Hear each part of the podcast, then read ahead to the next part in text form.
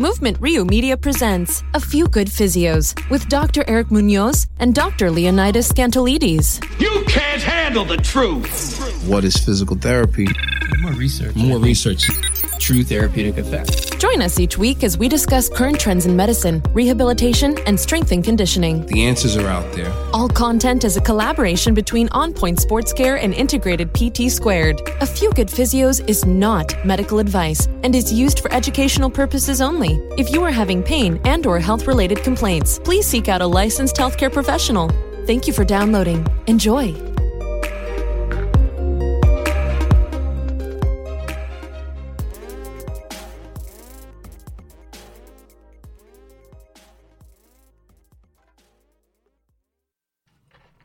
All right, welcome back. Episode 11 of A Few Good Physios. Uh, we're going to do another kind of reboot and talking about general events, current events, um, things that are happening in our own lives, things that are happening out in the world, and maybe go over a couple of studies, so on and so forth. Um, the first thing it was interesting is a uh, my own experience with injury. So, uh, of course, this was a jujitsu injury. I was, let's see, kind of like a month ago, I was trapped on top. I was on, on the top part of a half guard, and my leg was trapped by this one guy, and uh, he seemed to. Um, seemed to hold on to my leg, and uh, I couldn't get it out. The more I tried, the more he kept it in, and he was just kind of like hitting my shin with his um, his heel and his leg. Anyways, I didn't get it out after like two to three minutes. Needless to say, the shin was pretty irritated. It was swollen. Uh, it was weirdly swollen. I'd never experienced that before. It was a little tender, not that painful. Four days later, I was playing around with it and it was still really swollen. I started to move around the fluid, showed it to a couple of PT I was I friends was, of mine. I was a witness to this uh, mysterious bubble swelling. Yeah. Um, in all my uh, years of uh, uh, treating and training, I've never seen uh, swelling on the shin that kind of moves and then created this little little bubble, right? It was like yeah. It looked like an golf- alien. Yeah, it, wa- it was an interesting. So he he did the typical wait and see, and I'll let him continue. Yeah, no, that, I I didn't know what it was. I was asking my coworkers. They were looking at it, and they all had the same exact reaction as I did. Like, what the hell is that? Um, uh, and the other somewhat concerning thing, it wasn't that painful. So I thought it was just like a basic contusion. I'm getting older, and maybe if it was just a little contusion on the bone, on the tibia bone, then uh, it would have created that amount of swelling and my body wasn't reacting quick enough to heal it up. Anyways, uh, I didn't really take a break from jiu-jitsu. I, I went less times per week just to have a longer weekend without it. So I had like four days off and then two days on, so on and so forth. Didn't really get better. Things actually, well, the swelling didn't, it wasn't as mobile anymore. It, it hardened. Hardened to the point where as I was pressing on and I was like, I think I feel bone, where the swelling is still there exactly, but now it's really hard like a bone. So that was also concerning. Um, then I went around and asked people that I knew again to see what they think objectively, and they said the same thing. I don't know what this is. You know, it seems like it's a bone, so I, I went and got uh, uh, examined by um, a fellow clinician. They sent for uh, imaging. They asked my opinion, which was nice. They said, in a sense, that you could you can get an X-ray, but you're not going to see as much uh, or you can have one of us do an ultrasound on it, but we're not going to see as much. But if you go get an MRI right away, then we could see more and get a better idea. And so I agreed, and we went and we're waiting on the results. So as I get the CD, you know, because as a patient you can request a CD, and I, I checked it out on my computer. And from my limited knowledge and training, I could see some abnormalities. Uh, it looks like a fracture. It looks like some other things going on. Um, so we'll see. Yeah, definitely. Is this thing on? I think so. It's on. All right. uh, uh, yeah, from my um, from a quick look at it, definitely looked like there was either some kind of stress reaction, some kind of bone bruise, or uh, hopefully not some kind of fracture um, that may be in the, in some phase of healing. Mm-hmm. But um, we will see. I guess uh, on our next ne- next episode, We'll go over it. we'll go over the uh, the findings of Lee Man's uh, MRI. So And- it, it's such a different. I know that Lee may agree or disagree here, but when we're on the other side of the fence as a patient, um, often. I- know I'm speaking for myself here, but my clinical judgment and all the advice I tell the you know the thousands of people I've worked with, um, it's clouded. It's very clouded because um, I, either we, we do two things. Um, we either underestimate whatever we're going through because I think um, PTs tip, typically this is another generalization, but a lot of PTs are, are pretty good copers and they're able to uh, manage their own injuries uh, to some extent. Um, or the other side of it. So so either grazing it off and not making a big deal of an injury, or the other extent is kind of going to the worst case scenario, like oh I just tore blank or I just broke something. Uh, well, I think Lee Man took the course of the, the correct course of action, which was give it some time. Uh, he didn't have any pain. He was still able to train, uh, but there was just this local abnormality, if you want to call it that, and he did the right thing by just kind of seeking help. So yeah. uh, we will see. A week from, we'll definitely know in a week from now. Yeah, and so I, I I'll do have to say I've learned a couple of things from it only because and I I think this you know it, it should be somewhat reassuring because it gave me also the more important uh, aspect of what we keep talking about with pain. So I didn't have any pain. I don't have any pain. I've done all the stress tests in that area, even like squeezing, palpating. I had other clinicians squeeze and palpate it too. Usually, if there's a bony fracture, you'd have quite a bit of tenderness. That's one of the best ways to find out if there's a fracture. So that's kind of an indication of like tissue damage does not equal pain. It's not necessary. Um, and I and I, I am not one to say like I have a huge pain tolerance. You know, I, don't, I think he does. I, I, think, I was just as you're going through this, I'm like, yeah, because I remember about a year ago to the date.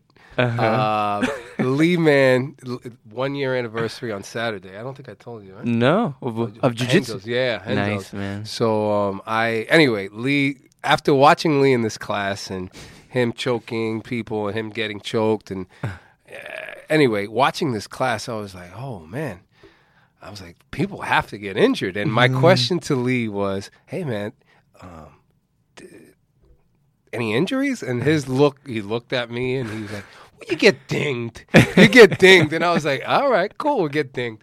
Um, but yeah, man, uh, he, I, I would think this guy has a high threshold. Um, that being said, that being said, it, it does play into the fact that you know structural damage doesn't equal pain. Right. Pain doesn't equal structural damage. Um, hopefully, hopefully there is no structural damage. But in the Right. event there is, it's just a a good illustration of you know pain being a poor indicator of damage and vice versa. Right. Yeah, and uh, I have gone out through the scenario. So this is my plan. So it, it is this is what I would do with a patient if they came in after a month the same concerns, don't know what it is. I would offer scenarios. This is what it could be. This is what we're seeing, and then this is what we would do as a course of action. This is somewhat relieving usually when you go over this with somebody. It's some sort of plan of action. So number one, if there's nothing wrong, just normal bony contusion, I would just go on as my normal activities. I wouldn't modify anything. I would just cater to the swelling as if it will go down eventually. Uh, scenario number two is if there is a fracture and that swelling is there because uh, I have not let it heal, then I would be completely up for uh, a period of non weight bearing because it's uh, the tibia. And if it's not healing after a month and it looks like it does now after a month, then that's concerning to me. Something's happening. So, most likely, weight bearing is not helping the healing process. So, I'd be prepared not to do any sort of impact or be on crutches, whatever it may be, one of those scooters for a little while. Um, and also forego doing some jujitsu just so it doesn't get too much stress on it. Um, scenario number three, which was uh, brought forth by another physical therapist, that there was some sort of infection, then it would that would be taking a course of antibiotics or whatever it is, some sort of. Uh, I would go get blood work also to make sure I don't have anything going on with uh, any sort of bone diseases, or I, you know, I have had a history of um, uh, osteochondroma in my right femur. So I got that removed when I was 14. So if you know what that is, it's, it's kind of a benign tumor of the bone, but that usually comes on when you have a growth spurt too fast. So you get that removed.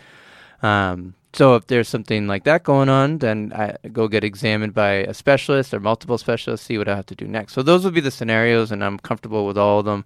Although the second one, I'm not too fond of, only because I have to take a break from jujitsu. But you know, That's I, the only reason. I, yeah, he'll limp around. He'll use his scooter, but uh, but not being on the mat. It's gonna be uh, tough. Yeah, man. But I, I do this is it somewhat goes back to what we keep talking about. If you kind of nail these in the butt if you nip these in the butt now like if you have these little injuries then you can prolong any sort of not any but a lot of chronic issues. So if let's say if i did have a, a bony break and i, I don't go uh, non-weight bearing for a while and i keep doing jiu-jitsu and i keep stressing it it keeps you know developing into a chronic issue then that will be an issue if i continue training for like 10 years so I want to uh, nip this in the butt now and get it get it solved and at least reduce the likelihood of chronicity, all that stuff. Yeah, and I think uh, within a, and I'm just speaking from a very limited scope of just being in the in this world of jujitsu in the last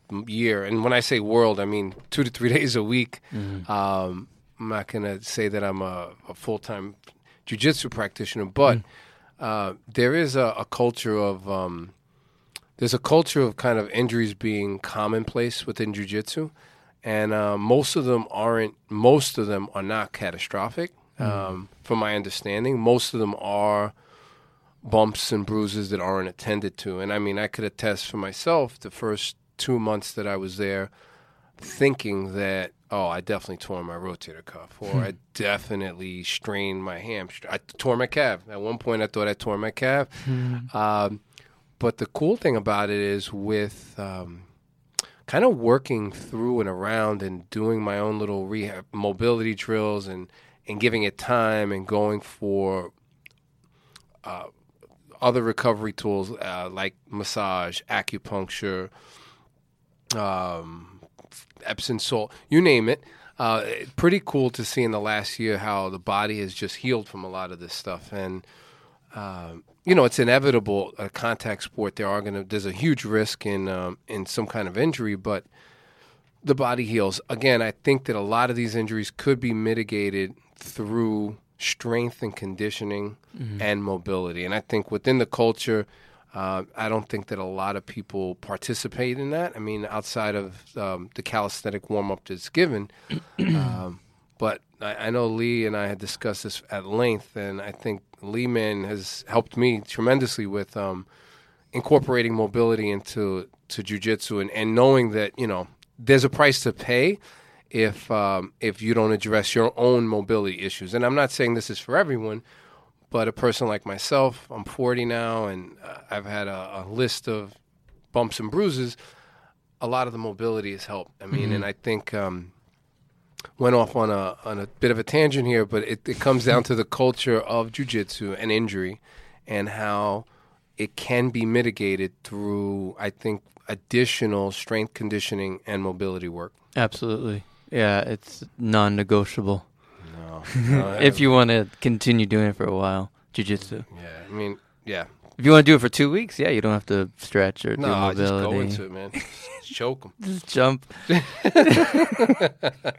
But uh, yeah, a lot of faces have come come and go. Um, Yeah, that's the other thing too. Yeah, I haven't I haven't taken the the beginners class in a while because I'm in the other class. But he's in the advance. He's in the, he is with the beasts, which I got to join, man. I'm you gotta come in. Yeah, you're you're qualified now. So I, we're right to But- get yeah. Right. But I remember in that class there would be I would see people for like a week, then and then the next month I wouldn't see them, so on and so forth, and I would love to know what the the stats are. So we, I, we were trying to do that. I, I wanted it would it would be a complete vi- uh, not violation, but it would be we'd have to get people to sign things in the sense that HIPAA and all that stuff. And um, I don't know how organized the academy is with getting information. No, I mean not No, they, the, they have to have it though, like I'm sure. Yeah. um, I I would love to. I would love to know the stats of. All right, you started um, whatever, and then uh, six months down the line, are you a still training, b recuperating from injury and not training, da da da, and keep doing that over and over again, and then you up to a year. Then we can have, I mean, they have thousands of students, so we can have a lot of numbers for that.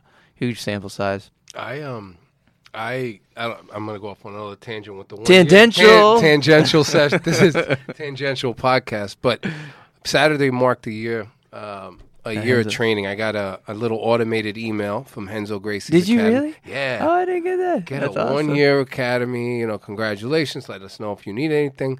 and I wasn't this was Saturday morning. I was tired. I wasn't didn't want, you know, my little son is running around and Mm-hmm. my wife needed, you know, we had a lot of things to do and I was like, I'm not gonna train. Um and we'll get into another sad event that occurred on Friday and I was even more likely to want to go to train. And I said, Let me let me get out there and uh, luckily uh, Gracie taught the class, which was a treat because he really doesn't um he doesn't really train the uh, the the beginner classes uh, much at all, but he does make appearances. Anyhow, he ran the whole class, and I did a lot of reflecting. And my wife actually sent me a cool text about you know it's been an interesting year and a year into the training, and um, I'm in no rush. I mean, I see the progression. It's been very slow for me, um, but I do see a marked progression, and um, yeah, I'm very thankful for it. And and I, I, it's not easy. It's definitely hands down the hardest thing I've ever physically, emotionally, mentally put myself into. Because you know, jujitsu is um, you know, you're in a confrontation all every class, you know, and, and uh, it's a friendly one. You guys give each other a handshake and a hug and all that. But you know, at the end of the day, the, the fight or flight response is is up, and um, I attribute a lot of um, a lot of the success of the last year and a lot of being able to push through some hurt, tough periods uh, to jujitsu. So I, I thank Lee Man for putting me on, and um, it was uh, you know it's been a great journey, and it, it's it's the gift that keeps giving. That's for sure. It's um, it, you know they'll- it won't be I. I I don't want to be a, a champion of no sort of any sort, but um, it it just improves the soul. That's what I would say. Absolutely. no, it does. Um, talking about the sad news is we lost uh, Anthony Bourdain last week. Um, it was, yeah, I think it was really hard. I mean, when I I was in complete shock that morning. I, I woke up early because I had a six thirty patient, and all of a sudden I got the New York Times flash. And uh, anytime I get a New York Times news alert, ninety nine percent of the time it's some political bullshit. And I just I was like I just shook my head when I saw I my always phone. delete. Yeah, and then I saw Anthony Bourdain's name. I was like, oh my god, was he part of like you know some accusation or whatever? And then I read on, and it, the the headline was confusing. It didn't it really wasn't clear because it said author of a memoir, da da da. And I was like, oh, so I opened up the story, and then then that headline read that he was found uh, uh, found dead, and I was so sad, and I started to I didn't believe it just because um, we he trained at Renzo Gracie Academy in New York City. He we would see him quite a bit, especially the time that we went because he would do personal sessions there, and he was friendly with everybody. He was always kind of a, a light there in a sense that people would be like, "Oh, look who it is," and he would be be friendly, like as a family. He was came he came in to visit his family, and uh, I think every everybody who talks about him now on TV, who is remembering him, kind of talks about him the same way because how he was and what he would say. He never was this alternate person. Like he had one personality when he did a show. Um, versus when you meet him in person, he was just Anthony Bourdain. Yeah. And I think that's what made him special is because he was a bull, no bullshit guy. Right. And I highly respect that because it's so hard to do that in the business he, he's in. Like sometimes you have to put on this stupid show to be uh, like, you know, have your own show at, on a big network like CNN. And, play to the crowd. I mean, right. And he never did that. And, No. uh, he was always so genuine and he was uh, oh, very nice and he had these great um, uh, themes when he would do the show where um, uh, Parts Unknown was the name of the show, yeah, right? parts unknown. And and prior to that was um, something confidential. Was his uh, cooking show? his cooking show. I mean, even a cooking show. It was more like on the Travel Network before Oh. Parts Unknown came up.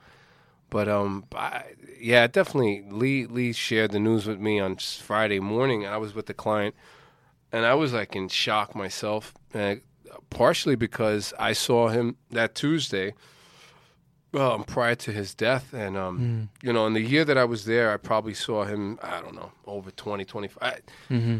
every other week, whenever he was in New York, I think he was in the academy, and um, he, um, I always wanted to tell him, "Hey, I enjoy your work," but it just wasn't the right time. And I would say hello, I'd say hi, he'd say hi, and that was that. And I would say he was a very approachable person, but you could tell he was a very private person, and I respect that. You know, I, you know, he's this is his time off.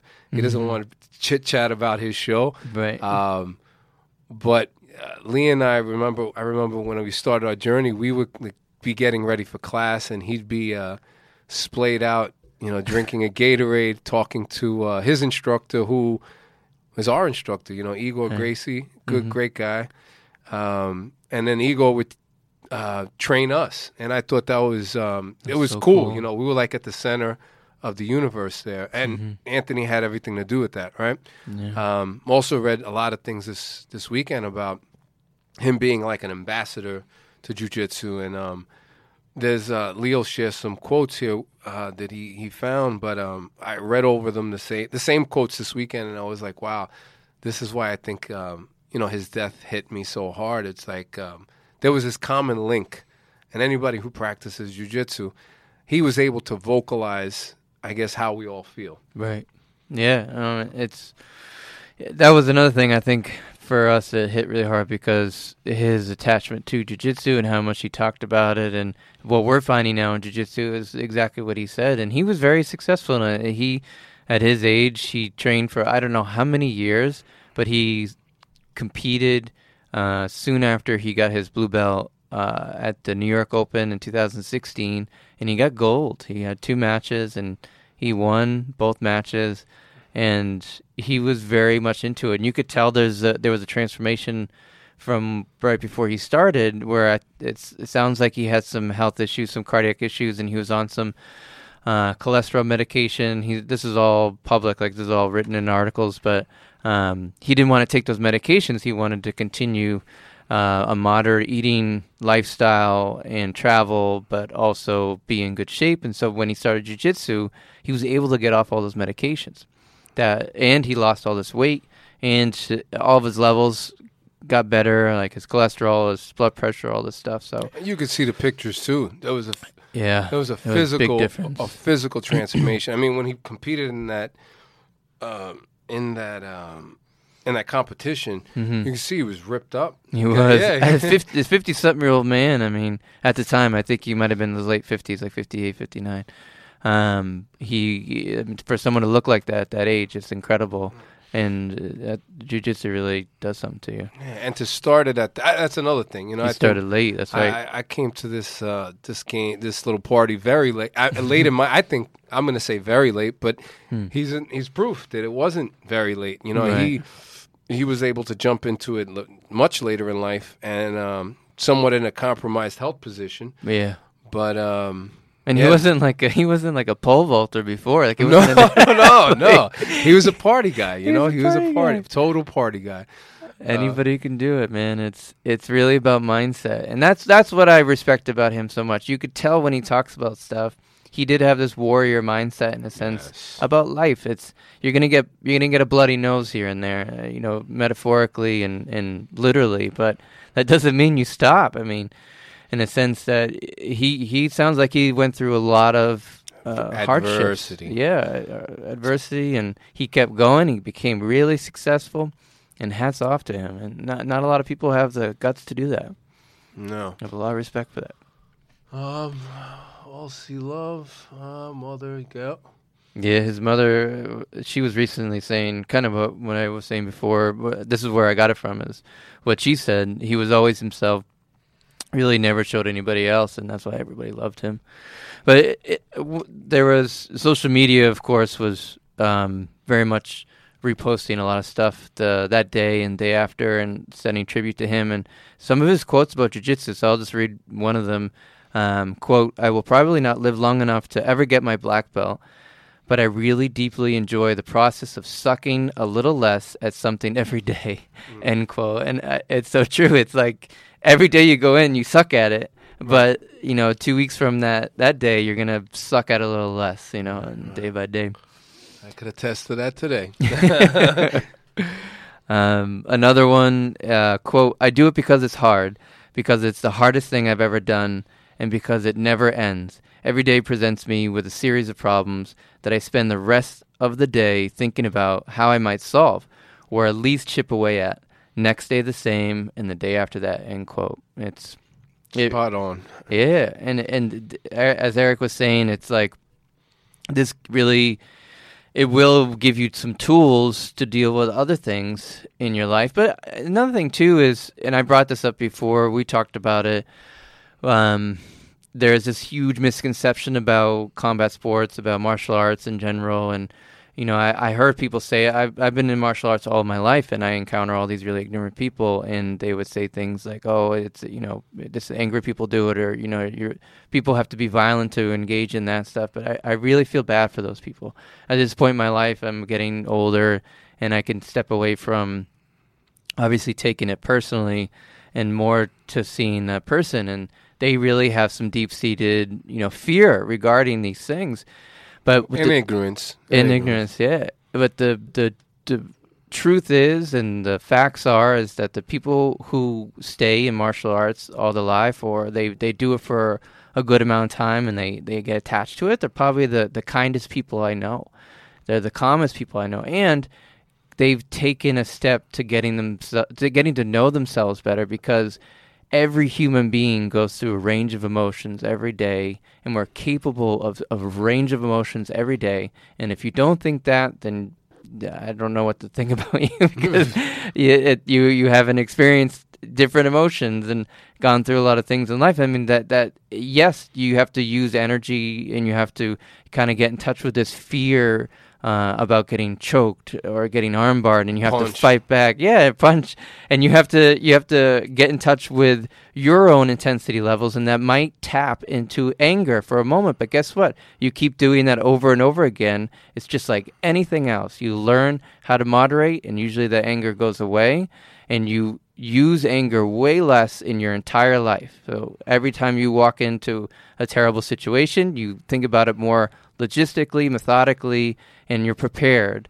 You're you're emotionally prepared. And guess what? It's a skill to. It's like swimming. You would you go through your life not knowing how to swim? Like you, you mainly people when they have children, for instance, they want to give their children lifelong skills, and one of those beginning skills is let's if they have abil- availability to go get swim lessons, they'll go get swim lessons because someday you might be in a situation where the risk of drowning is high. Same thing goes for martial arts, man. If you think you're never going to be in a situation where you're ever going to have to possibly defend you, your family, or anybody else that you love, then I say hats off to you, man. You better go play the lottery because you you're playing with fire. You're, you're you're jumping without a parachute. Yeah, I mean, yeah, as Lee just said, you know, that's a, a lifelong skill that, Mm. and it's not. Yes, it is about a potential altercation that may unfold, but as Lee said, the emotional regulation you get from it, Mm. the discipline, the ability to problem solve, the ad- ability to try to check your perspective. Um, these are all things in my short uh, amount of training. Um, that have all kind of improved. I mean, I'll use anecdotally, I'll use something as simple, well, as complex as parenting and the joys of parenting and the, you know, having my son, let's say, wake up at two in the morning is the equivalent of someone choking you. You know, and what I mean by that is you get, you know, you're like, what the, you know, I got a big day today, and you get all the, you go down this whole uh, panic Right, right. the Eric panic mode. Oh my God, I got, I can't. And then you take a deep breath and you realize, hey, he's crying. He must need something. And So then that's the me- logistics yeah, kicking yeah. in. Yeah. All right, let's change his diet. Maybe he needs a bottle. Maybe he's hot. Maybe he's cold. You Mm-hmm. know, going down the little decision tree, but not not uh, you know looking at the issue and not taking in the issue. Mm-hmm. Um, but anyway, man, martial arts um, It's huge. it's huge. And I, this is a common theme that I've experienced. Luckily, my experience with martial arts since I was younger, and it has been strengthened, if not way more improved, with jujitsu, just because of the complexity of it. And again, going back to where Anthony Bourdain is, he was in the limelight expressing this stuff, and that's what I, I, I loved about it because you know if someone doesn't know me and I start telling them about jujitsu, they could just look at me like, yeah, I really don't, you know, if what you say is not like.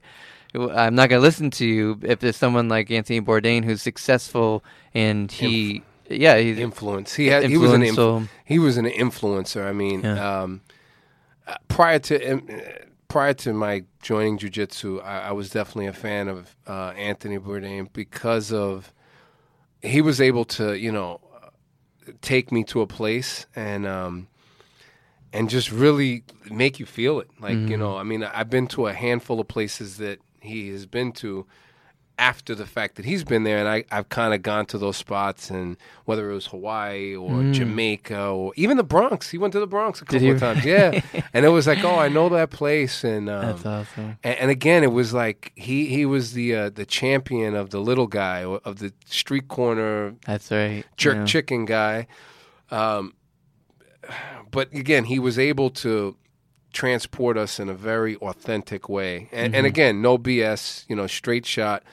You kind of, you know, he he was traveling, drinking, eating, laughing, and and learning, and everybody, I think, um, wanted that lifestyle, you know, and Mm-hmm. still still do. Um, but um, damn, rest in peace, Anthony. Mm. Yeah, definitely. Another quote I found really interesting, just because this was the day of um, Anthony's passing. Uh, there's an uh, Instagram account I follow, the Mendes brothers. We spoke about them before. They're very successful school art of jiu-jitsu or AOJ.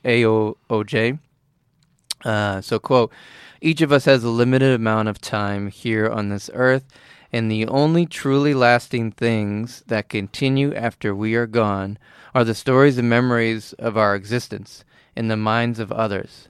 The stories told that really matter aren't going to be about the kind of car you drove, the type of watch you wore, or whether or not your shoes had red bottoms. They will be about your moral fiber, how you treated those around you, and how you chose to live your life to the absolute fullest. End quote. And I uh, 1000% agree with that. Like it's not it's not about how you look or uh, what kind of things that you have. It's more about you know that's one thing I loved about watching Anthony Bourdain is because he, in the same respects of I think I've learned in martial arts, is he treated everybody with respect and also he gave them his fullest in terms of what he was and um, what he wanted to do and things like that. And so that that's it's very much the same. He lived his life the fullest he- could, I think, and um, it was really, really fun to watch him. We're gonna miss him very much. Absolutely.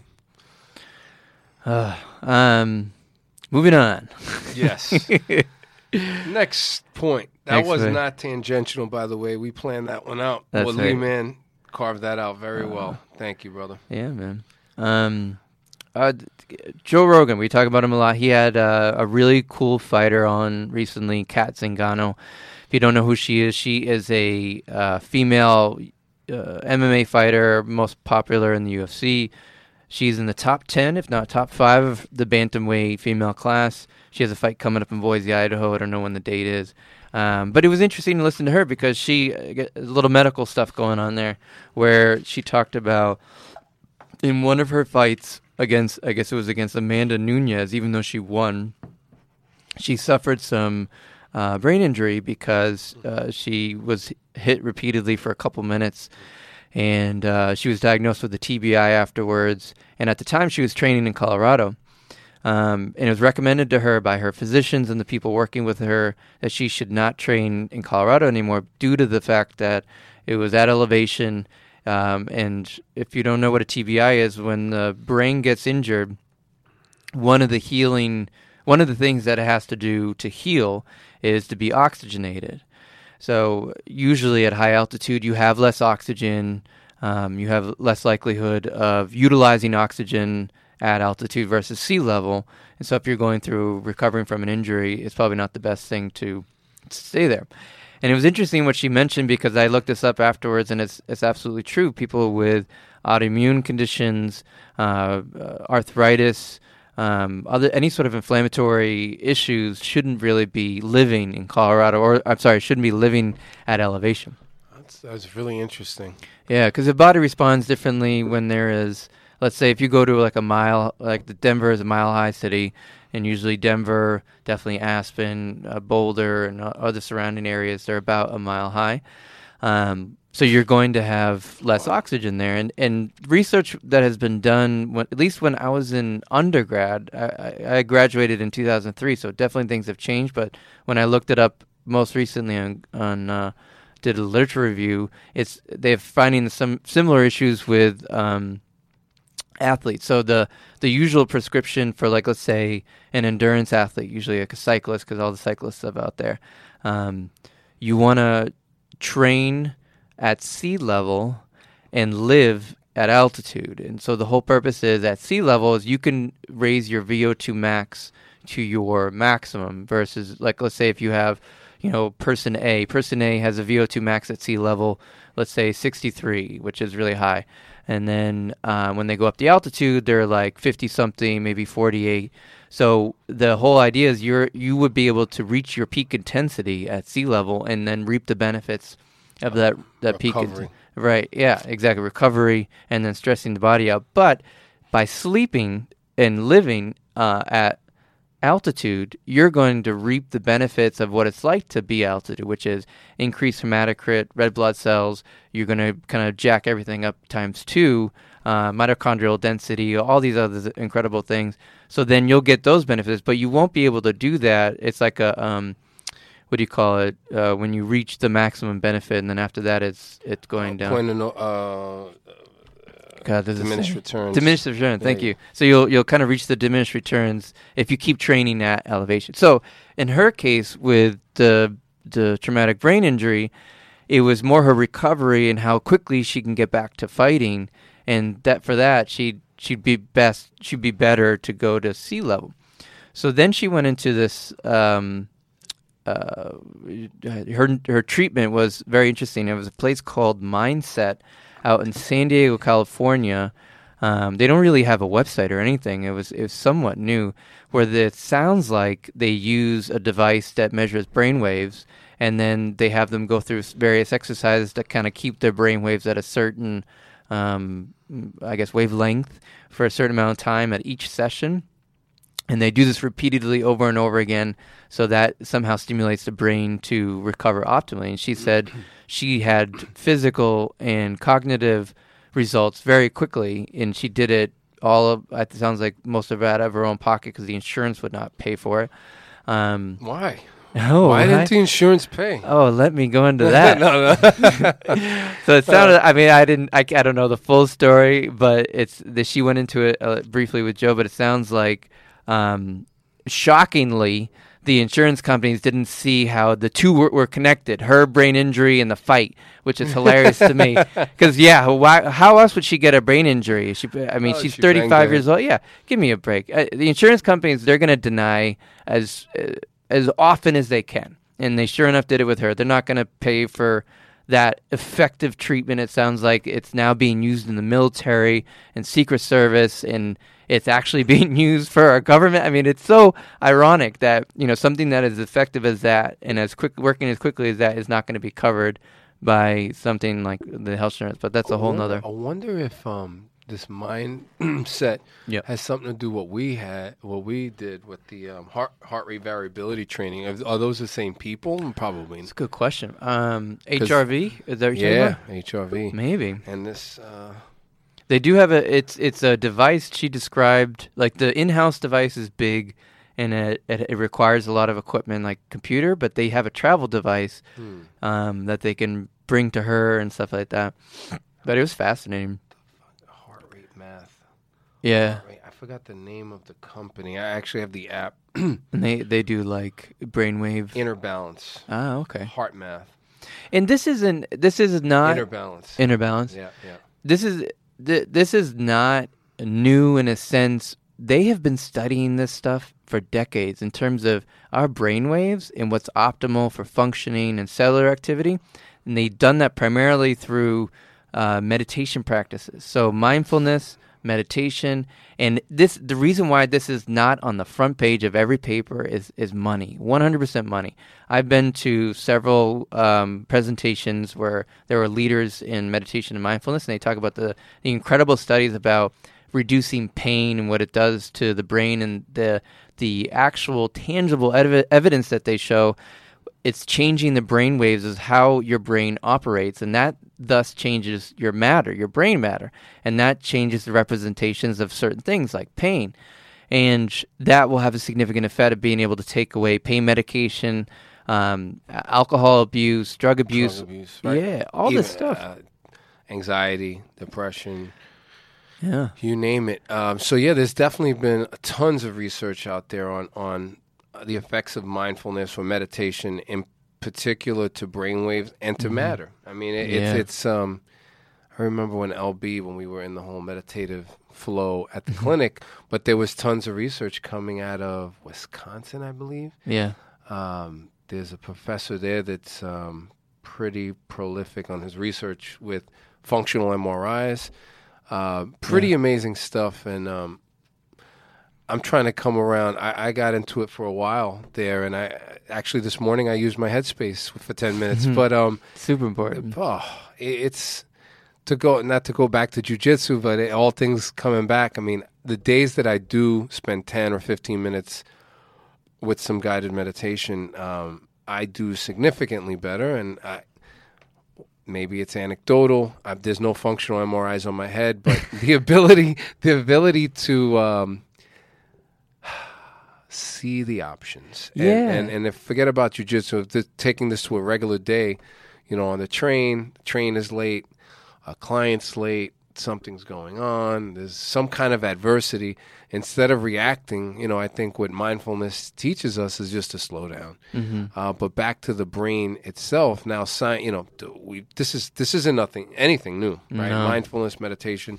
But I think what is new is how science is now proving um, what these actual changes are. Right, and that's that's what you know. Going back to, you know, God forbid, uh, health insurance.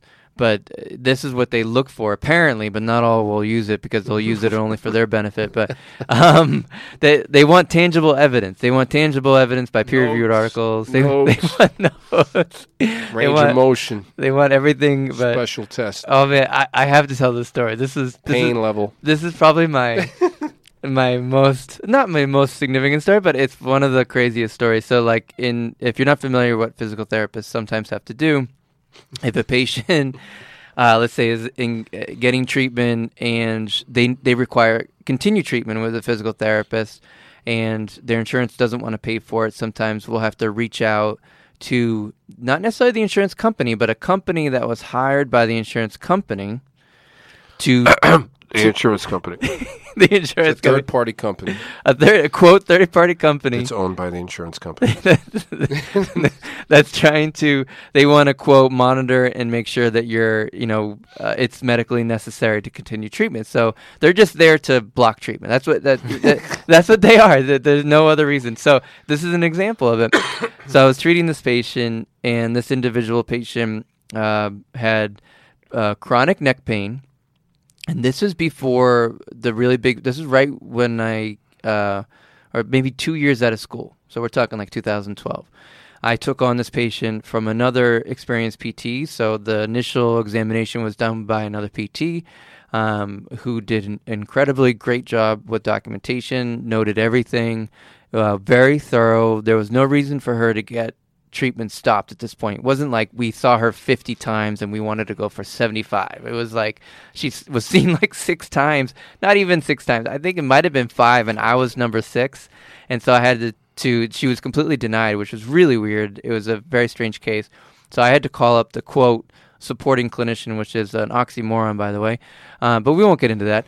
and the supporting clinician was a physician. And uh, at the biller at the time, for our company, knew most of the quote supporting clinicians because he's been in the business for a while. And when I talked to him about it, he's like, "Oh, did you talk to so and so?" And I was like, "Yes." And he was like, "Well, he's he's crabby. He's like an older physician. He's you know, probably on he's close to retirement, so it's no no wonder he didn't get any um, visits." But the story goes, I called him up, and um, it was like a joke. It was like uh, like a slapstick comedy on the other end. Like he's like ruffling papers around. He's like, I can't even find your papers. And I was like, okay, like we go over the the range of motion and the strength and stuff like that. And then he pulls up the IE, and in the IE, we, we, we have to write down what the patient is describing to us as their mechanism of injury and like how they're feeling about it and it would behoove us to say uh, or write down what they're saying to us of course.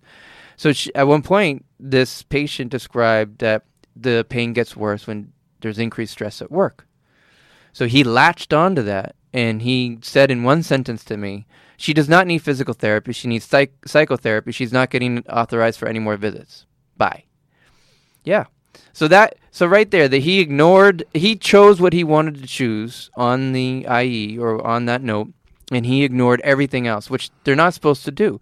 They're they're supposed to take the note as one comprehensive document and they're supposed to take in everything. Pain levels, they're supposed to take in range of motion levels and uh, why they're on the phone with you in the first place is supposed to get your quote impression and your clinical opinion, but in the end it's just a time kill, like meaning they're trying to waste your time, meaning they're all, they already made a decision before you get on the phone, and you're most likely not going to get it. Anyway, so the whole point of that was they're even though they're supposed to be evidence based and they're supposed to look at everything, they don't always, and that's happened to me. That was the most extreme uh, story I have, but that was real, and there were other instances weren't weren't as extreme but it's really upsetting on our end because we're very powerless when it comes to this stuff. That patient might already have a prescription from an MD, have our signature to get more visits, and obviously needs more visits on their end in the sense that they're still in pain and they benefit from physical therapy,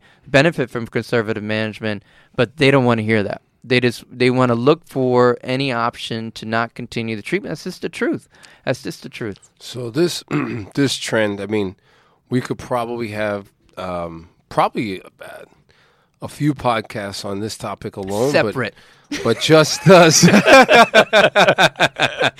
That's a separate topic, but but no, the, the trend that Lee said, and this was what 2012. Did that job. Um, the trend right now, six years later, is is more barriers to clinician, well, to patients getting visits. Mm-hmm. Uh, secondly, to clinicians getting paid for those visits, and then thirdly, uh, the, the, amount of confusion involved in both of those, right? Mm-hmm. Whether it's for the on the patient end, the provider end. I hate saying the provider, but the clinician. the clinician, the mm-hmm. clinicians. So what I've seen are, um, again, this is another topic, but instead of dealing with insurance companies directly, as Lee mentioned, there are these third parties, often not even located in the United States, mm. uh, and they call at weird hours, and you call back. There's never a direct number. Um, and the information they're asking sometimes they've already ascertained. They would they just quote confirming that that's the patient's address or yeah, that's your address so or that's so this this little as Lee said it's like a stalling method. And for a large company that has a high volume, you know these things sneak sneak under the crack. Uh, for a small company, uh, these things could be devastating, right? This could mean the difference between paying rent and not paying rent, mm-hmm. putting food on your table, whatever have you. But um, as Lee and I have recommended, you know, uh, and uh, uh, what exists here in New York is to kind of circumvent that whole situation for the both the patient, the provider, and say, hey, you want to see me? Fine, let's go cash based. I'll see you for X amount of time and this is the trend that hopefully will take over our country. Yeah, um, I mean, this is this is one of the many. Re- this is some. Uh, I told this story before, but I'm not gonna tell it again. This is so, a lot. There are some patients out there who will get upset about uh, PTs going out of network or cash, and there's a reason. It's again, it's not because they're looking to like buy the third boat. They're no. they're, they're trying to get. They're trying to actually do their job. The fact that we are required to do this little cir- circling and monkeying around and engage in the circus of calling someone who's not going to want to talk to us and not going to listen to what we have to say as a clinician is is not an accident. It's not an accident. It is deliberate and it's also geared towards prolonging the denial. so it it's it, to avoid these things the circuit like what Eric said circumvented by not involving yourself obviously it's not this is not available everywhere and not available to everybody. and I- you everybody know, yeah that's understand that understandable sadly, you know, one um, one decides to go cash or out of network.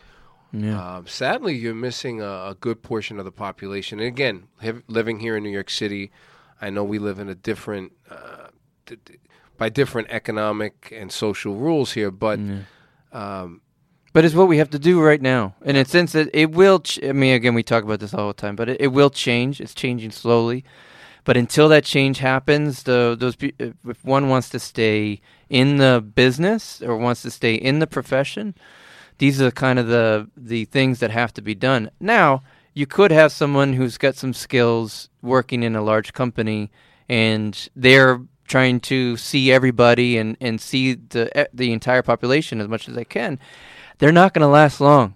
I, I if they have a, a brain in them in a sense that they have some motivation to continue and they they want to. We're going to talk about this a little bit later, but what uh, what defines uh, a, a physio that is quality?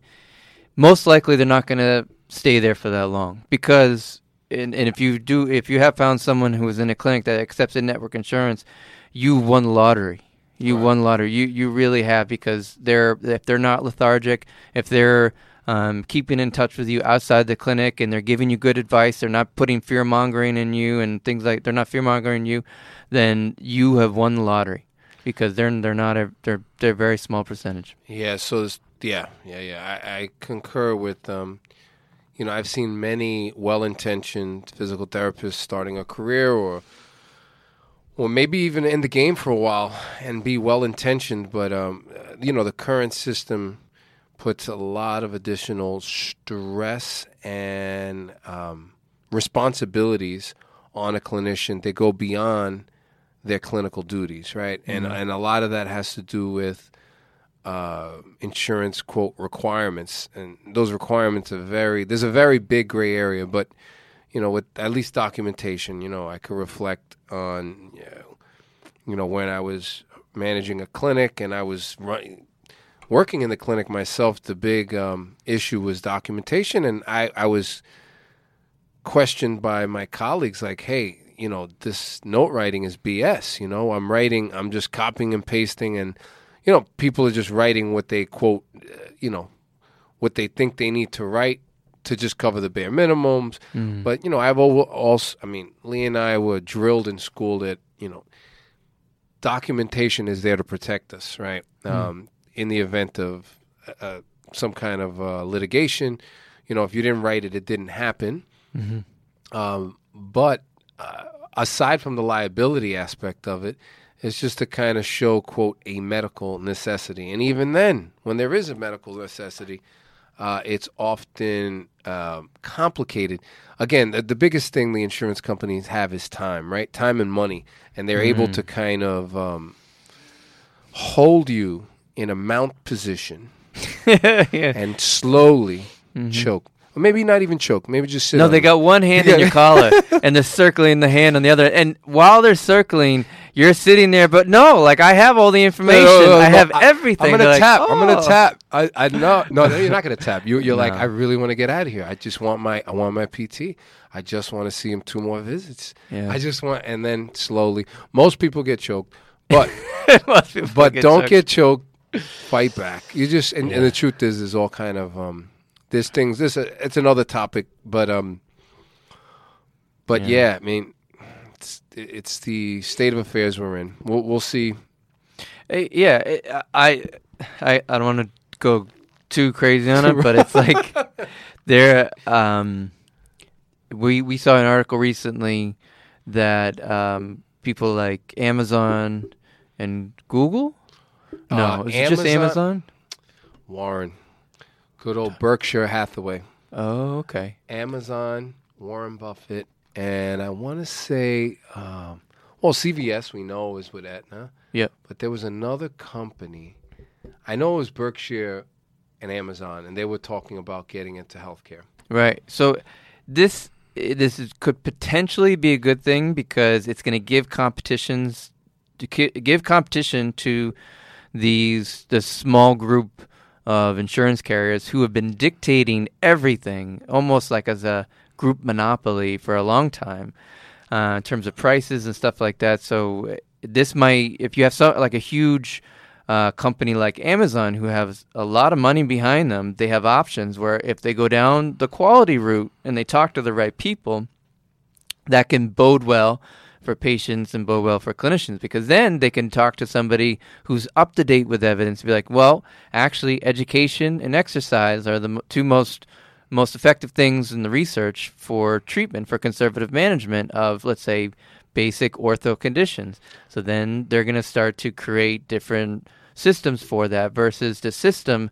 that does not support that right now we don't even get a, a billing unit for education. We've spoke about this before. I mean, that's a huge problem. I think um, the other benefit to having, or potential benefit to having these large companies is the amount of data they could collect in house. That's true. Because of the amount of employees. They, let's say they run their own healthcare. I mean, and this is another reason they're probably doing it because they probably do the numbers on, you know, X amount of employees, X Mm. amount of health benefits to employees, and you know, if you we all know that healthcare is kind of skyrocket in terms of our premiums. That's skyrocket, and those large corporations, although they have leverage to negotiate better rates for their employees, they're still getting they're getting squeezed themselves. So they figured, hey, why don't we just do our own healthcare? You know, Right. provide our own healthcare. And uh, Exactly. you know, this is um, not a novelty in the sense that a lot of large uh, corporations have their own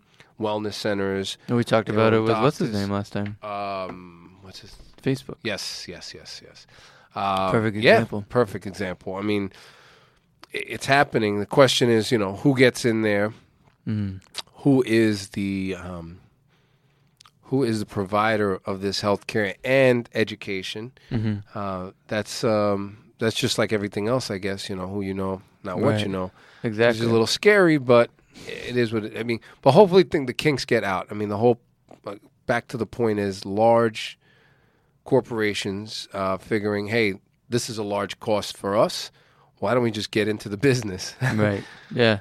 No, I mean it. It can get out of control, and I guess what bugs me is that, um, if there's, you know, our own experience, we're not going to go into specifics too much, but like our own experiences and how this stuff is run, it's it's this acceptance of really poor um, management ideas and management skills, and that's trying that's attempted to be passed down onto us and as the clinicians, and they usually turn those clinicians into overworked, underpaid, and underappreciated employees, and it's because of the model that the insurance company is forcing them to do, but if there's uh, a lot of resources in the company itself, the actual clinical company, then they don't necessarily have to go that crazy with it. They can make modifications here and there, and then so on and so forth. But I don't know. It's it, it's just really it's frustrating. And from from our end, it can be it, it, can be a game changer, and or it can end people's profession. You know, I, I, we've already talked about on the show where really great, uh, good intentioned physical therapists they leave the profession because of how difficult all aspects are. And we're talking about a fraction of it. We're, the other aspects are misinformation from um, the medical community, uh, the idea of what physical therapy is, and so on and so forth. So it, it's a it's a roundabout issue, and um, It is, and I'm gonna, I'm just gonna say to everyone out there that um, although all of these difficulties arise, this is uh, uh, you know, all these barriers, I guess, arise. I do believe that getting, you know, first of all, you know, going to graduate school, getting your degree. Yes, there's pockets in the education, but it was a rigorous, most are rigorous programs that involve involve a ton of studying, a ton of discipline, a ton of working in groups and presentations and volunteer and working for free, you know, clinical, mm-hmm. all of these things, one could leverage this whole experience and working in the trenches to kind of create your own little niche, whatever that is, right? So, and screwing the system. And what I mean by screwing the system is, you know, making your own thing up, right? And and not make making whatever is comfortable to you. For instance, I don't know, you you enjoy cooking. You were a cook before you were a physical therapist. Maybe you start treating cooks with overuse injury. I don't know. Yeah, You know, you maybe you start treating jujitsu practitioners. Maybe you start treating, I don't know, ballerinas. Whatever, whatever specialty you kind of want to go into, and you know, within that niche market, you focus on a cash-based business. So there's there's a lot of options to kind of go off the grid. A lot of which are done in major cities like this one in New York. Um, but uh, there is there is hope. Uh, there is hope. Is there hope the majority of what other physical therapists are doing? No. I mean, it's almost like going to school gives you the base, gives you the fundamentals to become quote a good worker, right? Right. Or just sitting there on a mill, and that's a lot of, you know, a lot of. Um, I guess going back to the industrial um, revolution and let's say manufacturing boom. I mean, a lot of these jobs were to create good quote workers, right? Um, not a lot of program well none that i know of really focus on focuses on the entrepreneurship track or True. the leadership track or the ability to i don't know stand up to things that you believe in or or you don't you don't agree with you know and and i think unfortunately and i'm going to make a generalization here but a lot of the people go into physical therapy including myself because uh, you think you're going to have a quote stable career, and um, with that stable career, the trade-off is often um, autonomy, um, Time, time. pay. Pay, keep I mean, there's so many no, no, things. no. It's a And trade-off. And It's- then the the this is just a uh uh uh the truth. right, right, right, we're here. right. We're, we're here to talk about our experiences. I mean, Right, right, we might sound like rogue therapists, but I have to be honest with you. We're just saying things that we hear every day, we see every day. This and these isn't are just this, these aren't completely original to Lee and myself. Uh, This is we're, we're speaking for. We're a majority. We're Right, we're a majority in our profession, especially if you've been out longer than five years. I'm not gonna even say three years, but the truth is the the rate of burnout has increased, and it used to be about eight years, where on average uh, the average physical therapist would change professions. So there was a certain number, I want to say 20 to 30 percent. It took about eight years. That's now gone down to five. Five years. So it, it was eight years when we were going to school, and it's now five. Technology. That's that's the truth. Um, and there's a reason why. There's a re- that is our, our if you go to PT school, um, back in let's say 1980, whatever, there's probably 10 people in your class, and those 10 people. They were significant. I know people who went to PT school back then, and I asked them specifically, or they tell me specifically, who they were in class with. They, I remember this one PT uh, who graduated from Hunter, and their graduating class had, I think, had ten people, and one of them was a former cardiac, car- cardiac thoracic surgeon, cardiothoracic surgeon. So they were a heart surgeon, for Christ's sake. Right, right, right. And she said she would always remember during anatomy class, he was an artist too, so he would draw the anatomy while they, it was like a Frank Netter kind of guy.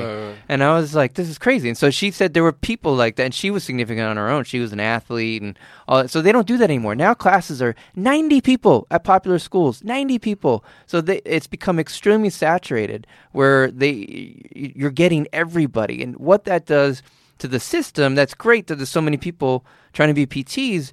But on the other hand, you have these companies now that are going to build around that saturation. So you can have large corporations who are going to take on lots of PTs and run like mills. So they're, they're going to run, you know, all these inexperienced PTs together, and they're going to uh, force feed them this information in the sense that you have to build like this, you have to treat like this, you have to treat everybody like this. And so then they can have a system for about, like, let's say, three to five years, and then those people move on. Hopefully. Yeah. Hopefully. Oh, maybe they might not. They might not move on. They might stay there until they're old and gray and they can't move anymore. So I don't know. Um, but it- that's just it. These these things. I guess what what bugs us the most is these abnormal uh, requirements that it, it it that it takes to treat an individual, usually in the uh, realm of the insurance world, but the adaptation of the quote, um, or I I should say, just the adaptation to the company that tries to provide this treatment and trying to tell us that that's normal. That's not normal. It's not normal. So what's what's happening now more and more, which is happening slowly, is that you're having people come out of school right away and be like, I heard from so and so and I see it personally. I'm not going to wait 5 years to get burnt out. I'm going to try to do something different. Awesome. Like that that's going to start to change things. So that it's going to uh, what Eric was saying is that if that education was even in school, listen, you guys have to if you want to be able to do this and this and this and really help people, then it's right now it's going to require you to, to to do this. So you have to have these skills.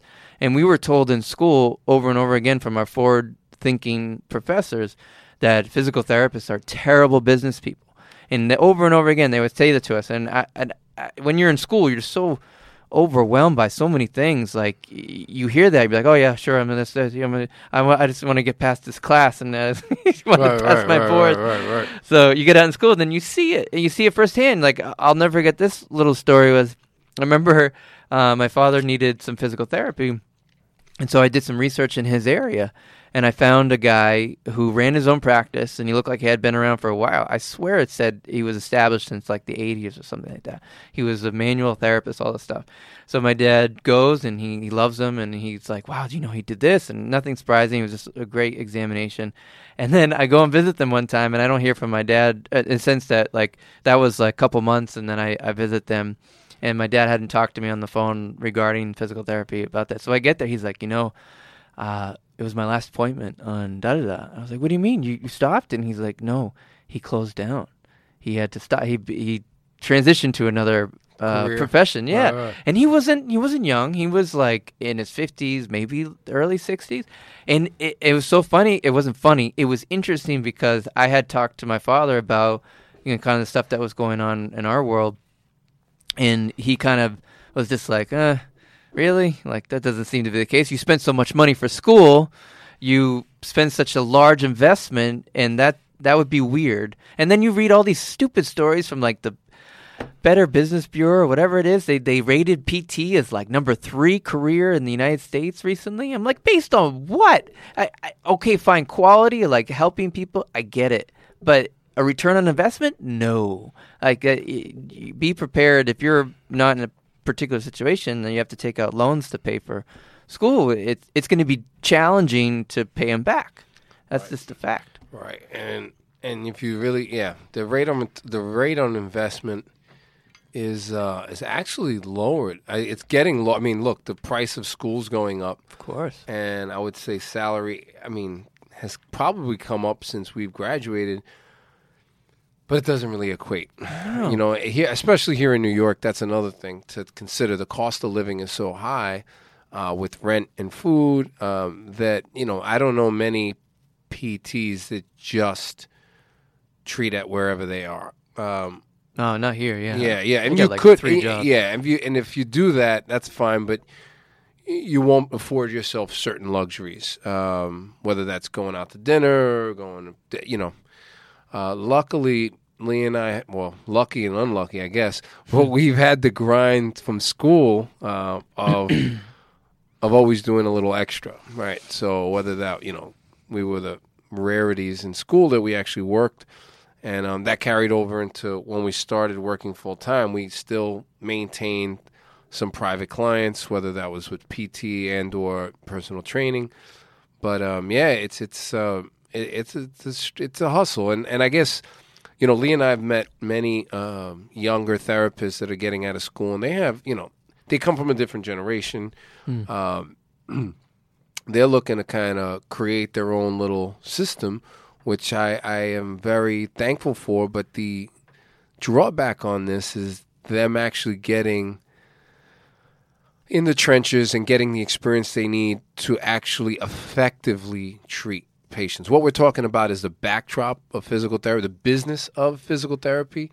Um, but the clinical aspect, just like any kind of skill based um, anything skill based is you know you got you need time for those skills. Yeah, those skills, yeah, Yeah. those skills don't uh they don't happen you know because you have a degree or because you take a board test. That's that's you know legally you're you're good to go, but in reality is you know you have uh you have some lumps to to get and mistakes to make. Exactly, and we um and that we've Eric and I have talked about this a lot on our own, and it's an interesting conundrum because what I said before uh, is great. We have more and more individuals individuals getting out of school and be like, no, I'm not going to go to the mill. I'm going to do this, this, and this. But on the other hand, that it's not they've yet to accumulate that experience that has given us the ability to do perform our skill at a certain level and to help people as efficiently as possible.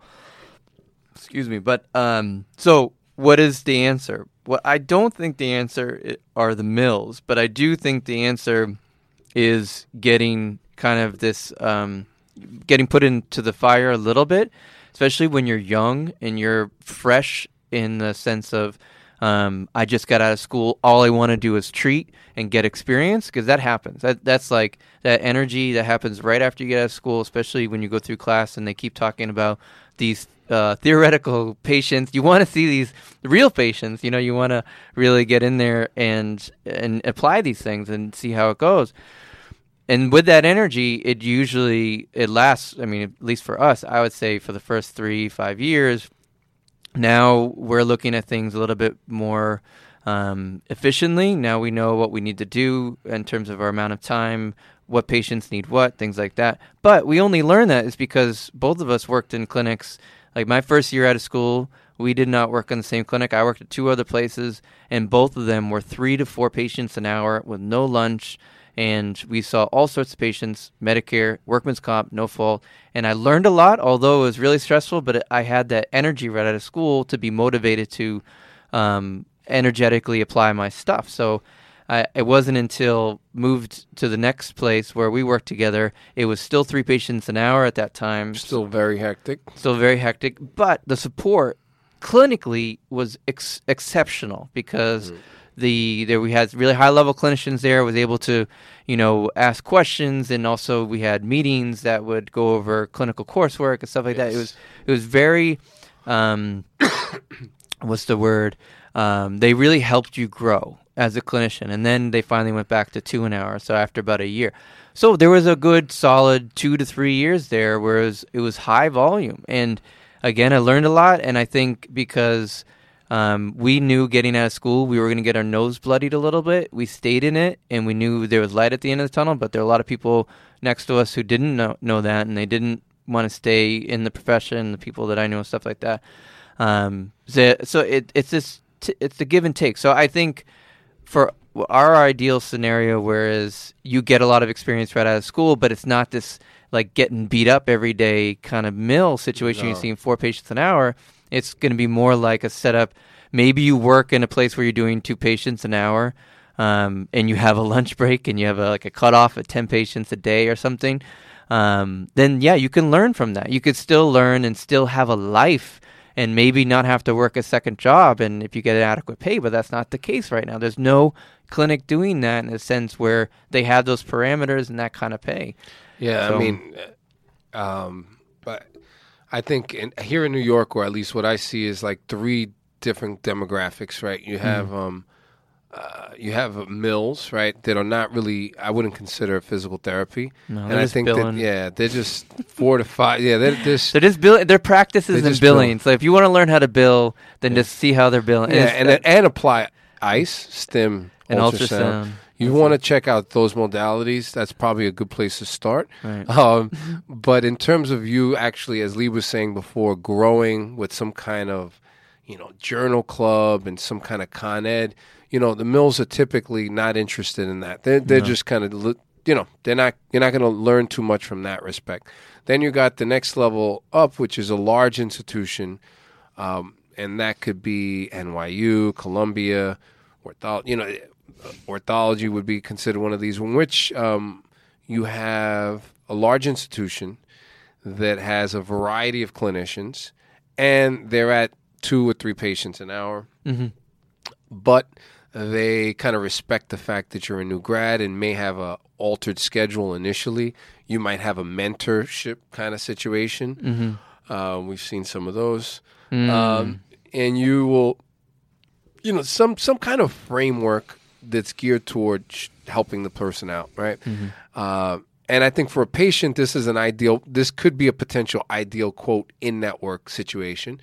Uh, and then you get, you then you have uh, kind of an out of network slash cash boutique practices that are anywhere from one to let's say fifteen or twenty employees, uh, in which you usually have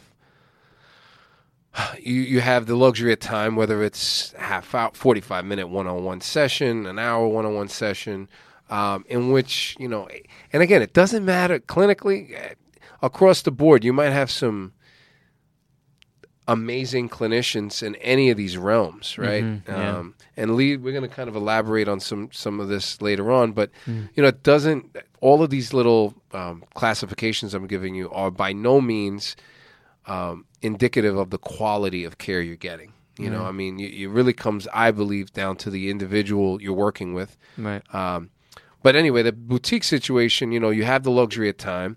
The cost on the patient is definitely going to be higher. The the the payout in most situations to the clinician should be higher, although that doesn't have to play out either. Um, if you quote work for a place like this, but um, yeah, that's the realm, and you know, people thought it was a joke when I brought this up at the meeting, and you know, I was told that I understand the reality of what's out there, and this, this, yeah. Anyway, Yeah. I don't, yeah, yeah. What's so Yeah, yeah, disheartening remember- is yeah, like, yeah, yeah. Uh, yeah, you, you we give this information that, you sure? Do you know what's out there? Yeah, yeah, I know what's out there. or have you done your market research? I thought that's what it was. Yeah, market research. We'll show you some market Yeah, research. market research. So this is like so so yeah. I mean, as a as a new therapist, I would definitely encourage um, those to look into institutions that are going to nurture the growth of a therapist, and you know, obviously have your own agenda. And, and once again, you know, there's not much hand holding in this world, you know, so um, one has to seek out the information. Although this institutions may have Con Ed and journal clubs, you know, often you have to you have to kind of find your own way. Right. Um, no one's going to give it to you. Yeah, and that's interesting you said about Con Ed. We, um, no, I just thought of another guy talking to my boy. Oh, I, some companies don't even pay for Con Ed. they don't even pay for Con Ed. Um, Some which- of these boutique places. That's right. I forgot about that. Yeah, yeah. I was, but I when when we started the company together a while back, 2012, w- with these incredible clinicians around us, the company was attempting to nurture that um, need for Con Ed, and again, these clinicians and myself included, we'd be really into going to Con Ed as often as possible.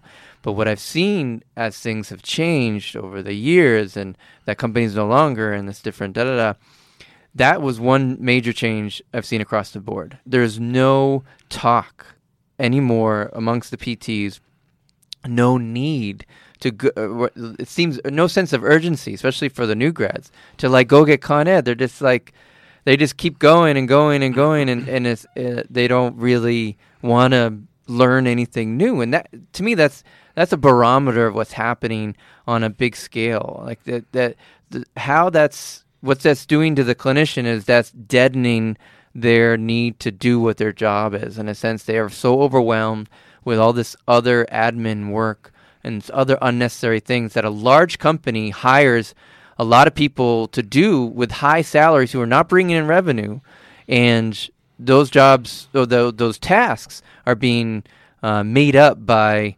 the physical therapists. They're, so they're having to do extra things because those non-revenue driving people who have these high salaries are not essentially taking any accountability and taking responsibility, and they're not doing their job.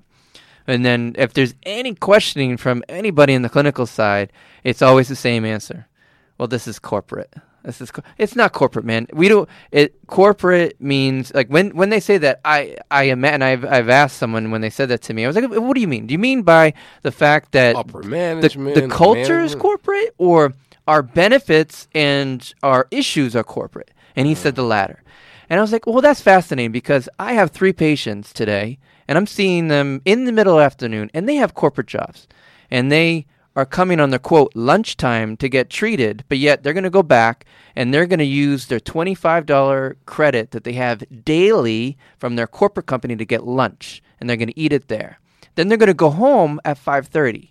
So they came here. So I don't have we we don't have that much of a lunch. We don't have time to go get treated, come back, buy lunch off of them, and then go home at 5:30. No, so don't give me the corporate thing. And they have incredible insurance and they have unlimited vacation, whatever it is. So, but we what what he what I want to translate that for him is we have all the corporate problems, but none of the corporate benefits. That that's what he's trying to say. Mm-hmm. So, with that is a stress on someone who's not trained to be a corporate person. Like we're not in school, we're not like, all right, so you're going to have to work in finance, you're going to have to be able to do this. Ta-. No, we're trained to treat patients. That should be our sole role. And I brought this up before at one of those bo- boutique clinics. Um, the we know a therapist, we mu- mutually know him, and uh, they have a setup where they see patients for 45 minutes to 60 minutes per one-on-one and they accept both in and out, but it's set up very differently. And I asked him specifically, he already been there for a couple of years, and I'd be like, uh, "How do you? Uh, what? How does that work? How does the in and out work?" And he's like, "I have no idea. That's not. I'm just there to treat the patient." And that's that's how it should be in a sense that everybody has their role in a company, and if they want to they want to do this corporate BS where like where you have to do this and you have to do this. Well, that person who had to do A, B, and C on the computer and the paper isn't doing it. So now the PT who has to do now A, B, and C, and they have to treat the patient, and they have to go. It, so it's there. There's there's no role. There's no um, chain of command. There's no any of these things that are quote corporate. There, Well, that you know, you just said the key thing. If someone comes into this quote job, right, and are an employee of this big corporation, they should have a limited responsibility to some extent. If you're going to give me responsibility, pay for it, right? So Yes, pay yes, for the yes. additional responsibility, and I think um, a lot of newer therapists, uh, younger therapists, may not understand the difference, but their you know their role has been increased. So they, they have much more administrative tasks than they wa- thought they were going to have. they've been expanded. They've been it- expanded. they've been but- expanded for free. exactly. So they actually got a pay cut. Uh, yeah, so uh, let's see the the things that would be ideal in that situation for one of these companies is always have a full schedule. You always have a full schedule all year round. So there's no no lull. So if you have a lull, then it's you. You're the problem. Uh, don't take vacations. If you take vacations, patients don't get treated. They don't get paid. So don't take vacations. Don't have babies. If you have a Oh, baby, yeah. oh man, we, heard one time there literally it was proposed as a joke, but it ain't. It wa- ain't no joke. What happened? No one else have kids. No, he, he, th- this person literally said, "Why? Why would you do that?" You don't remember that, do you? Oh man, I, I, I might have been. It was just me, maybe some other people, but it was sad. It, he wasn't joking when he said it. Um, he wasn't. Uh, it, another ideal thing that they always have to do, they have to do the documentation in a timely manner. So that usually means the same day.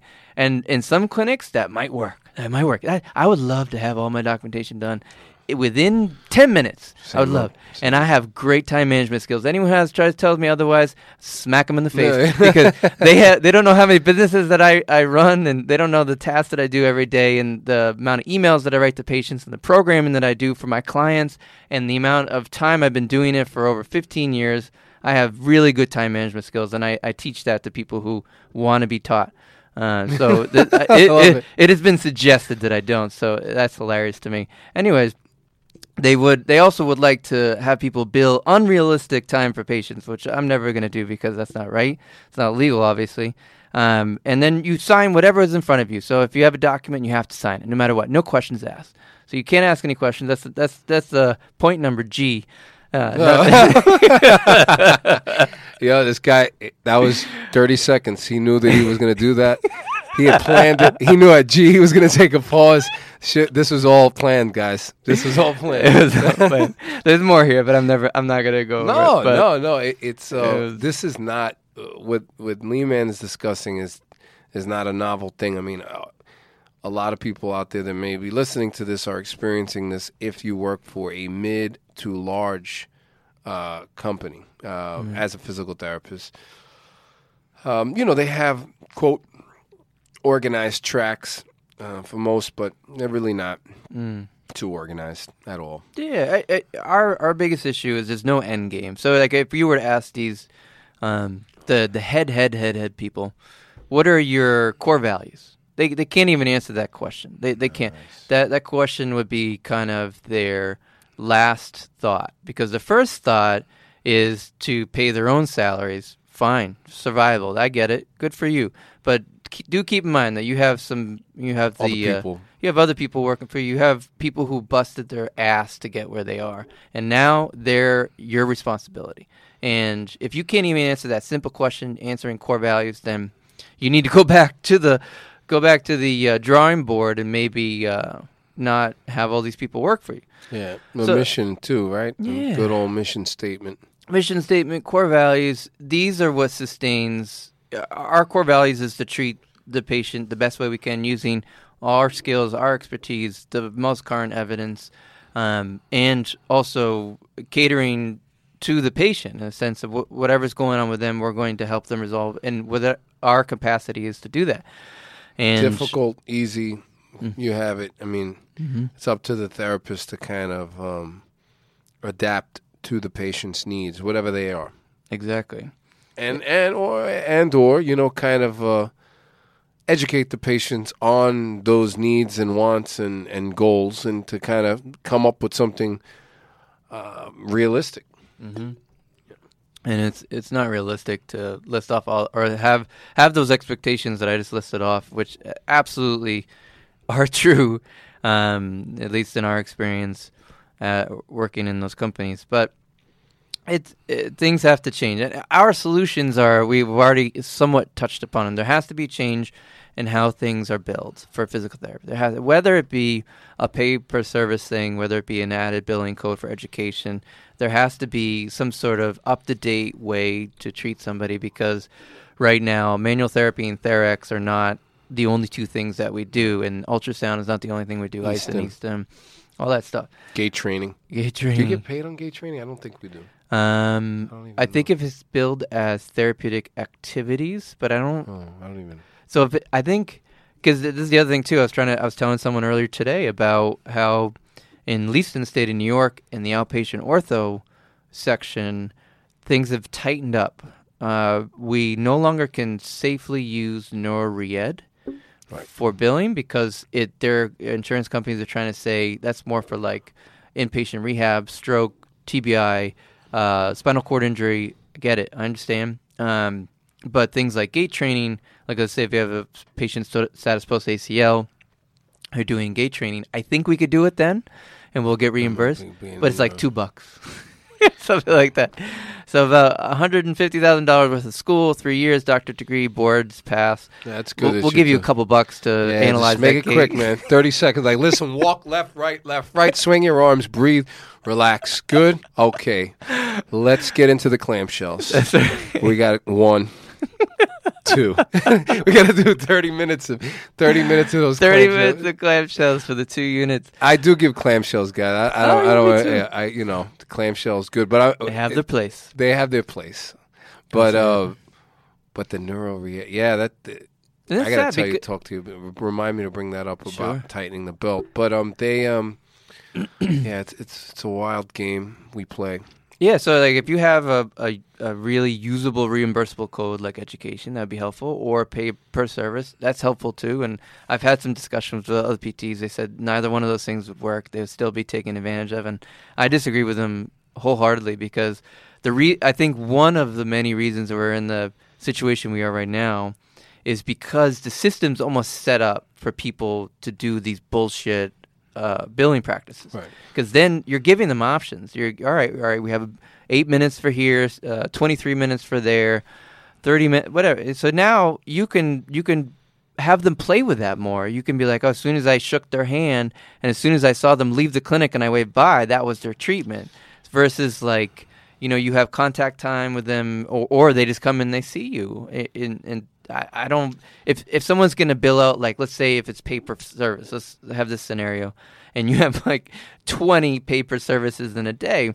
That's easily an audit situation. You just be like, all right, how do you how do you schedule? Well, we schedule everybody hour by hour. Well, how do you see twenty in a day? you know what I mean? I, I, um, you know, unfortunately, part of the reason the cost I think is so high is there is a level was, I believe in the past, a higher level of fraud, like you just said. Of course, yeah, yeah. And like Lee said, that the system almost allow, almost opens it up to. There's always going to be people trying to beat the system, right? And Right. I remember reading an article. I think it was like three to five years ago. Highest paid PT in the country or something out in Brooklyn. Medicare, Medicaid, Oh, I remember this. billing. I mean, he was this guy was billing dead people. I believe there were. Well, he just had an address. He wasn't having real treatments. Is that the yes, same guy? I think so. Yes, he had an address, and he was taking like the socials of people that were dead. I mean, it was a whole horrible fraud scheme. But those are the re- you know part of the reasons that um, you know it, fraud costs the whole system. You know, and this is a perfect example. So those mills that are seeing six patients a day, excuse me, six patients an hour, um, are uh, you know they're kind of, contributing, and most importantly, the public perception of what quote physical therapy is. I mean, going back to the new grad scenario, and having a person that's never experienced physical therapy, maybe have a uh, maybe have a decent experience with a a new grad. I mean, hey, as a new grad, I help tons of people. I'm sure you we, we all help help even as a student help Right. Tons of people. Right. Um, but do we want new grads, the fraudsters? We'll go back to the fraud. Do we want these fraudsters to kind of be the first impression, right? Do we want the mill to be? You know, I, I've I've had countless of patients, countless of countless number of patients that said, "Oh, this is different. Uh, How so?" Oh, well, I usually didn't see the therapist for much. He would say hi.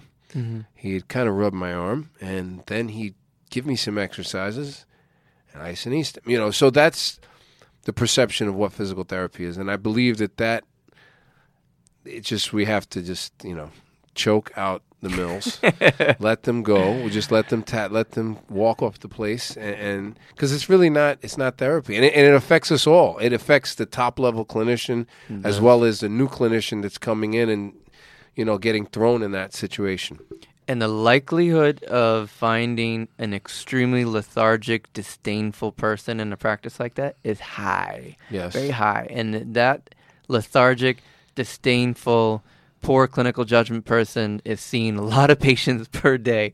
And imagine how many per year, you know, over five years, 10 years if they stay there. How's So- your knee? Same. Oh, or they don't even ask how. I, I'll. I, I, how about? I did I ever tell you my experience with the, one of the first times with physical therapy, at least in New York.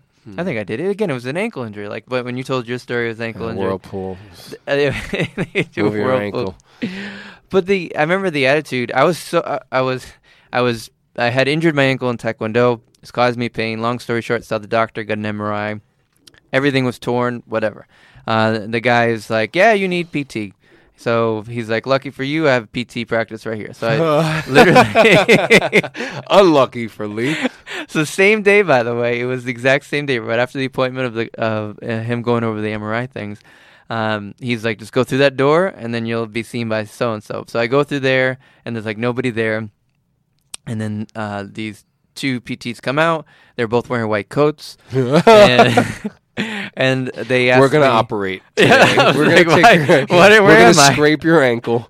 Uh, and I was I was interested because I wanted to go into PT. I was training at the time. I literally had like a year and a half in New York or whatever, and uh, they brought me over to the table. And I think what happened was they they left me on the table with a curtain, and they didn't interact with me at all. I think they were reading my file or at least talking to the doctor or something.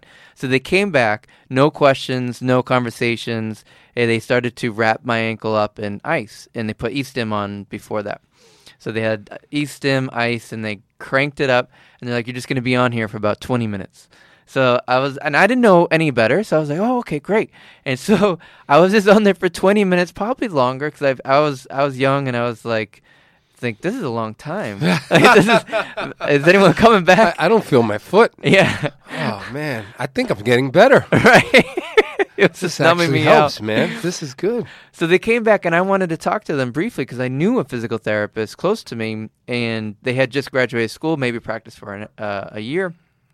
And I tried to tell them that I was like, oh, you know, so and so is a physical therapist, and uh, and they looked at me like, okay, like who cares, kind of thing. Like I don't give a shit, and I'm just like, oh, you know, they've been practicing in New York, and so they didn't. It, they were really strange about eh, obviously performing. I don't even know if they were real physical therapists. They could that they I might have that not. They been. might have just been an aid. I thought even my my physical therapy experience Yeah. could have been an aid. Could have been like an M, you know, a medical a- assistant. Just Yeah. or someone like just needed a job after school and was like, yeah, man, just need you to put people's foot in a whirlpool, wrap some ice, you just put touch this button, you turn it up. I remember ultrasounding people as a student, uh, and they had aides teaching me how to use the ultrasound Yeah, that's great. at that gentleman's place. Um, Mm-hmm. So yeah, so he, so yeah, and they were like, yeah, this is how you do it. mm-hmm. And I remember burning somebody's shoulder because I cranked it up. But yeah, it, it's um, it was horrible, man. I tell you the ultrasound to the shoulder. Uh huh. Yeah, that was crazy. I was I was ultrasounding. He was like, "Whoa, It's getting my hot. shoulder's hot," and I was like, "All right, let's turn this off." And I was like, "Yeah." He's like, "Is it supposed to get hot?" I'm like, "A little warm." He was like, "No, it was hot." It's hot. And uh, That's why you shouldn't use ultrasound. Ultrasound's not good. no, oh man, but It's terrible. What I don't know where the hell where where where I we're don't in- know we're in where the we are woods, man. We're in the woods right now. We just We're we, lost. We really got lost on this podcast. it's all Anthony Bourdain's fault. No, no, no, no. Rest in peace, brother. Um, Oh, but it, it things need to change. Uh, billing codes, uh, you know, pay for service, or our system in general, education about. Oh, b- by the way, that article I remember seeing that article about that guy committing fraud. That was like article number two in the same year, written by the same person from the New York Times who wrote the article before about the uh, treatment but no tricks, please. You remember that? yes. So same same one, and I was like, literally, she's just trying to highlight the the shittiness of our profession. And one, and what's good now is it's there's more better things now. There's actually like you want to get your back pain better, you go see a physical therapist, work on strengthening things like that. Like you see that more often now in um, the mainstream. But I'm just like, come on, man, why are you highlighting this? Jerk who was running a fraud. that's it. That's an. I mean, in my experience, uh, I've never encountered that that extreme. that I mean, extreme of. Uh, yeah. I mean that. Again, it make gives us all a bad name, and hopefully those things get pushed out of the system. Yeah, I hope so because that's one thing that has to be. Uh, there was an. int- I went on an interview once for a clinic, and one of the question was, if you had unlimited amount of money, what would you do with it? And it, yeah, I was like, wow, this is an interesting question. And so I, I literally went. In, it was obviously for a PT job. So uh, this is the truth. I, I- if I had uh, an unlimited amount of money, the first thing I would like to do is I would like to reach out to any clinic that was susceptible to the idea of getting themselves out of network. So get out of like if you had enough clinics around the country not participating in in-network insurance, you most likely would either force the insurance companies to change their practices and or you would have more successful PT practices. This is my very novice, naive economic mind, but it's just uh, uh, this is what I would like to do. I, I, I would want to have those clinics not participate anymore in these these programs. That way, they can have free reign to have more autonomy, maybe hire higher quality people, uh, create clinics that might be more suitable for new grads or whatever it is. I don't know. So, you know, something that would force Just them pull to them, change. pull them out of the group. Yeah. Give them, give them, give them some elbow room. I think that's Give them a fighting chance. Yeah, Maybe they don't. It says their nose bleeding every day. That it would just bleed like every month or something. right. No, that, just just a little knock. Like, oh God, we got to pay rent. Yeah. Ah, that sucks. Yeah. But uh, yeah, man, ha- the, the, definitely, I think our um, wrap up, uh, we have our wrap up quotes would definitely be uh, the system must change, um, and I think all of us are part of it. Uh, so for those of you guys coming out of school, get your um, get your experience in order and and keep your uh, keep your ambition and fire strong because um, years of practice, you know, a few years of practice, and, and things look quite different. Um, They do. They, they'll look pretty. Um, what's the word? They'll look dark very quickly. If Yeah. if you jump into certain situations, which Mm. is common. Yeah, unfortunately, I've, I've known some clinicians that say the grass is brown, you know, and looking at her own situation, that she felt trapped, and she's been, she's been a clinician for oof, over a decade, but It is like an abusive relationship if you think about it. Seriously you like stay in it you- because you, know you don't know anything else. you don't know anything else and it's unhealthy for you but you make the best of it you know this is where a few good physios comes from if you guys know the movie you understand that the two guys that were ended up killing that other soldier was just doing trying to be a good soldier trying to be a, this a guy's good got me complicit in murder now. Like, like, damn, I didn't know that part, Lee. No, that was great. That was great. No, no, no, no. I got it was representing like You like don't this- even know, Eric. I, I, I, this was all up front before we started the podcast. he knew damn well what he was getting into we're on a wall up here Uh, That's great. no, but no, it's just basically doing the right thing, man. Right. Doing it, the right it- thing. It's so like if if you if one doesn't know and you get out and you kind of look back, 2020 is usually sorry, hindsight is usually 2020. Um, Hmm. Then you usually see all the gaps and kind of things that could have done here and there. But you, there you shouldn't feel trapped. You should feel like there's a large opportunity. Um, there's other options. There's more clinics out there now than there was five years ago that are doing boutique things, and they're looking for superstar new grads. Um, so you know, make yourself a superstar if you really want to help people. You really want to um, do well in this profession. It doesn't take much to be a superstar. It just takes a, an open mind. It takes the need or the yearn to learn as much information as possible looking out for leaders and connecting with them. There's people doing it right now, and they're utilizing the tools that weren't available to us when we got out of school, like social media, emails, and uh, self everything. All these all these easy communicative cool tools that you could use to get in touch with people. Try to do it, and um, try to learn what the profession is like. Yeah. Yes, yes. Uh, until next week. I, I, want to divulge. You know, no, I just think that um, this was an interesting, uh, interesting clip because it, it just like uh, rehashed a lot of my uh, the last I don't know last five years of uh, memories and thinking of. It's gonna be ten years, man. Soon years. out of school. I, I, someone told me that, and I was like, "What?" I like, it's only been like a couple years since I got out of school. and a decade, man, and, and so much has, uh, damn, so much has changed. Yeah. um, you know, a lot for the better. Um, some not so for the better, but at the same token, I think Lee and I have been working hard at diversifying ourselves, whether it's clinically and outside. You know, some of that superstar, the yearning to be the superstar, it doesn't take much. It's like just the ability to want more, you know, clinically, but. You know, I also encourage those to kind of delve into different movement practices, as Lee and I have been discussing for you know throughout all the podcasts is the more you know the more you know one about your own body and how you move but how what others are going through you know um, whether it's a trend whether it's a, a boot camp class whether it's crossfit olympic lifting muay thai swimming golf whatever the hell you know just move do some kind of activity um, one to enrich your own self but uh, also to bring it back to your patient Right. And I do have to say, the for everybody coming out of school, the likelihood of you being a PT in ten years is way higher than the likelihood of these mills and these companies that are treating PTs poorly uh, being around in business right in Right, business, right, and right. that is a fact. And the f- reason why that's a fact is that they can only sustain for so long that revolving door bullshit that happens all the time, where you go to these companies, and if you there, I hear about it in New York all the time. There's there's only like a handful of them, and there's always uh, a job position opening there, always, and there's not. There's not because they're opening more and more clinics like crazy. They're losing that same amount of people every month.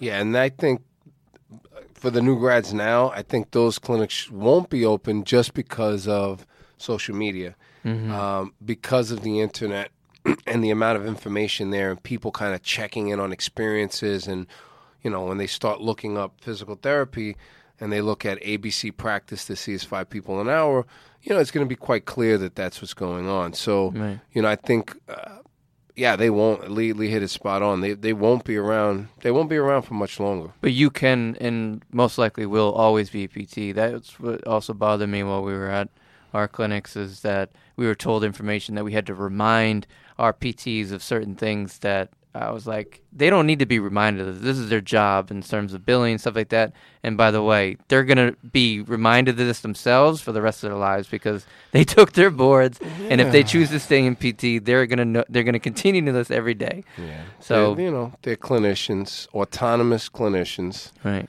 not technicians. not robots, and- Robots. And, not whatever. Anyways, um, stay fresh, stay positive, stay open minded. Yes, It's all good. there's abundance out there. That's right. Thank you for listening. Thank you for listening to A Few Good Physios. Follow us on Instagram, Twitter, YouTube, and Facebook. Follow us each week while we interview guests and have clinical commentary.